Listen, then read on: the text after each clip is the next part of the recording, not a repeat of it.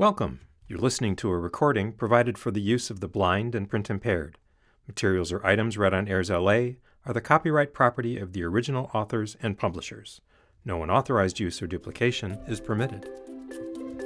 Hello, and welcome to this series of readings from Discover Magazine, a presentation of AIRSLA. Today's article was written by Carl Zimmer. It appears on the Discover website, discovermagazine.com. It's dated June 8th, but notes that it was originally published on October 27th, 2010. Tinnitus goes much deeper than ringing in the ears.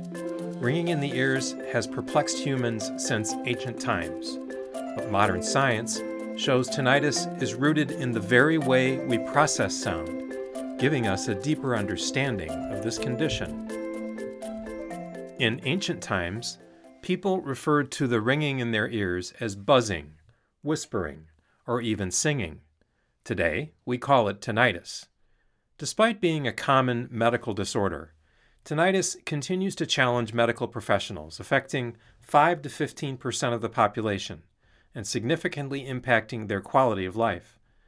Explore the causes, symptoms, and current treatment approaches of tinnitus. What is tinnitus? Tinnitus is a lot more complicated than just ringing in the ears. It is more like a ringing across the brain. Normally, we hear sounds only when they make our eardrums vibrate. The vibrations cause nerve hairs in the inner ear to shiver, and that triggers electric signals that travel along the auditory nerve to the brain. One of their first stops is a patch of gray matter called the auditory cortex. Each nerve hair is tuned to a particular frequency of sound and excites only certain neurons in the auditory cortex. As a result, the neurons in the auditory cortex form what is known as a tone map. The neurons at one end of the auditory cortex are tuned to low frequencies.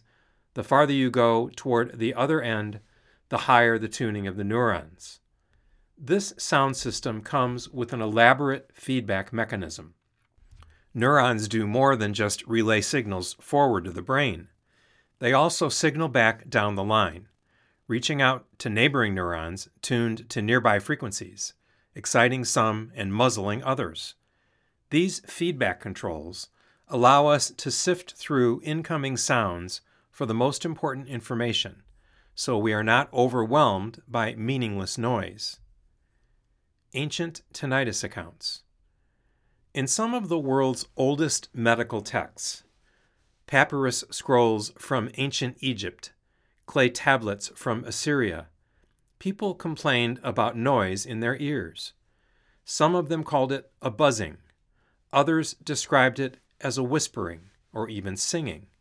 Today, we call such conditions tinnitus. In the distant past, doctors offered all sorts of strange cures for it. The Assyrians poured rose extract into the ear through a bronze tube. The Roman writer Pliny the Elder suggested that earthworms boiled in goose grease be put in the ear. Medieval Welsh physicians in the town of Myddfai recommended that their patients take a freshly baked loaf of bread out of the oven, cut it in two, and, quote, apply to both ears as hot as can be borne, bind and thus produce perspiration, and by the help of God you will be cured. Early physicians based these prescriptions on what they believed tinnitus to be. Some were convinced it was caused by wind that got trapped inside the ear and swirled around endlessly. So they tried to liberate the wind by drilling a hole into the bones around the ear or using a silver tube to suck air out of the ear canal. The treatments didn't work, but they did have an internal logic. What causes ringing in the ears? Tinnitus arises when this flexibility goes bad.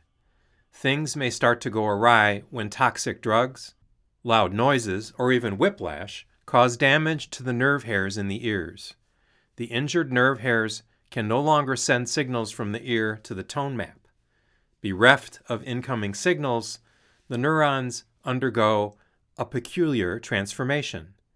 They start to eavesdrop on their neighbors, firing in response to other frequencies. They even start to fire sometimes without any incoming signals. As the brain's feedback controls get rewired, the neurons end up in a self sustaining loop, producing a constant ringing. That is why tinnitus often doesn't go away when people get their auditory nerve surgically cut. Effects of tinnitus Tinnitus can force people to withdraw from their social life, make them depressed, and give them insomnia. It's not just the auditory cortex that is affected when people get tinnitus. Using brain scans, neuroscientists have found that changes ripple out across the entire brain. Winfried Schlee of the University of Konstanz in Germany and his colleagues used a method called magnetoencephalography, or MEG. MEG allows scientists to detect such changing patterns of activity in the brain 100 times per second. Schlee and his colleagues found widespread differences in the brains of people with tinnitus and those without it. A network of regions in the brains of people with tinnitus tend to fire their neurons in sync. Schlee has determined that his tinnitus stricken subjects have a more synchronized pattern of signals coming out of regions in the front and the back of the brain. Schlee and his colleagues also discovered a more strongly synchronized flow of signals coming into the temporal cortex, a region that includes the auditory cortex, in people with tinnitus. When Schlee compared people who suffer a lot of distress from tinnitus with those who are not much bothered by it, he found that the more distressed people felt, the stronger the flow of signals out of the front and back of the brain and into the temporal cortex. This pattern suggests that tinnitus extends beyond the ear. It is a disease of networks that span the brain. This complexity may explain why so many different tinnitus treatments work, but only modestly. Tinnitus and sound. The auditory cortex is just an early stop on the journey that sound takes from the outside world to our awareness. Some neurons in the auditory cortex extend branches down to the brainstem, where they link to a pair of regions called the caudate nucleus and putamen. Those regions may be important for processing the signals in several ways, such as categorizing sounds. In 2004, Louis Lowry, an ear, nose, and throat doctor at Thomas Jefferson University in Philadelphia, discovered that the caudate and the putamen play an important role in tinnitus by studying an unusual patient, himself. As a young man, Lowry spent a summer working on a farm with a noisy tractor.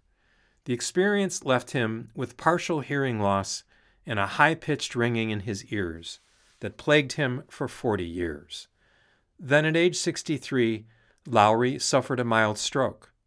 A CT scan and an MRI revealed that the stroke had damaged his caudate and putamen. But the stroke also brought a pleasant surprise. Lowry was completely cured of his tinnitus without any further hearing loss. Modern treatments for tinnitus. Tinnitus continues to resist medicine's best efforts, despite being one of the more common medical disorders. Surveys show that between 5 and 15 percent of people say they have heard some kind of phantom noise for six months or more. Some 1 to 3 percent say tinnitus lowers their quality of life. Some modern doctors prescribe drugs like lidocaine Others offer patients cognitive therapy. Counseling, for example, can make people better aware of the sounds they experience by explaining the brain process that may underlie the disorder, so they can consciously reduce their distress. Some have people listen to certain sounds. Others apply magnetic pulses to the brain and even implant electrodes in the brainstem. Some of the most effective treatments for tinnitus appear to work by altering the behavior of the front of the brain. Christo Pantev of the University of Munster in Germany and his colleagues, for example, have brought some relief to people with tinnitus by rewiring their tone map. To do so, they edited recordings of music, filtering out the frequencies of the ringing in the ears of their patients, who then listened to the filtered music an average of 12 hours per week. Pantev and his collaborators found that their patients' tinnitus significantly eased. They also found that the neurons tuned to the tinnitus frequency in the auditory cortex became less active. The scientists cannot say for sure how the filtered music soothed their patients, but they speculate that the incoming signals encouraged the tone map to change its structure. The overactive, eavesdropping neurons became stifled by their neighbors. Finding a cure for ringing in the ears. Solving the mystery of tinnitus will probably get even more urgent in the years to come. Traffic, technology, and other features of modern life may cause more hearing damage, hence, more tinnitus. But if a real cure ever comes, it will probably not be a single silver bullet.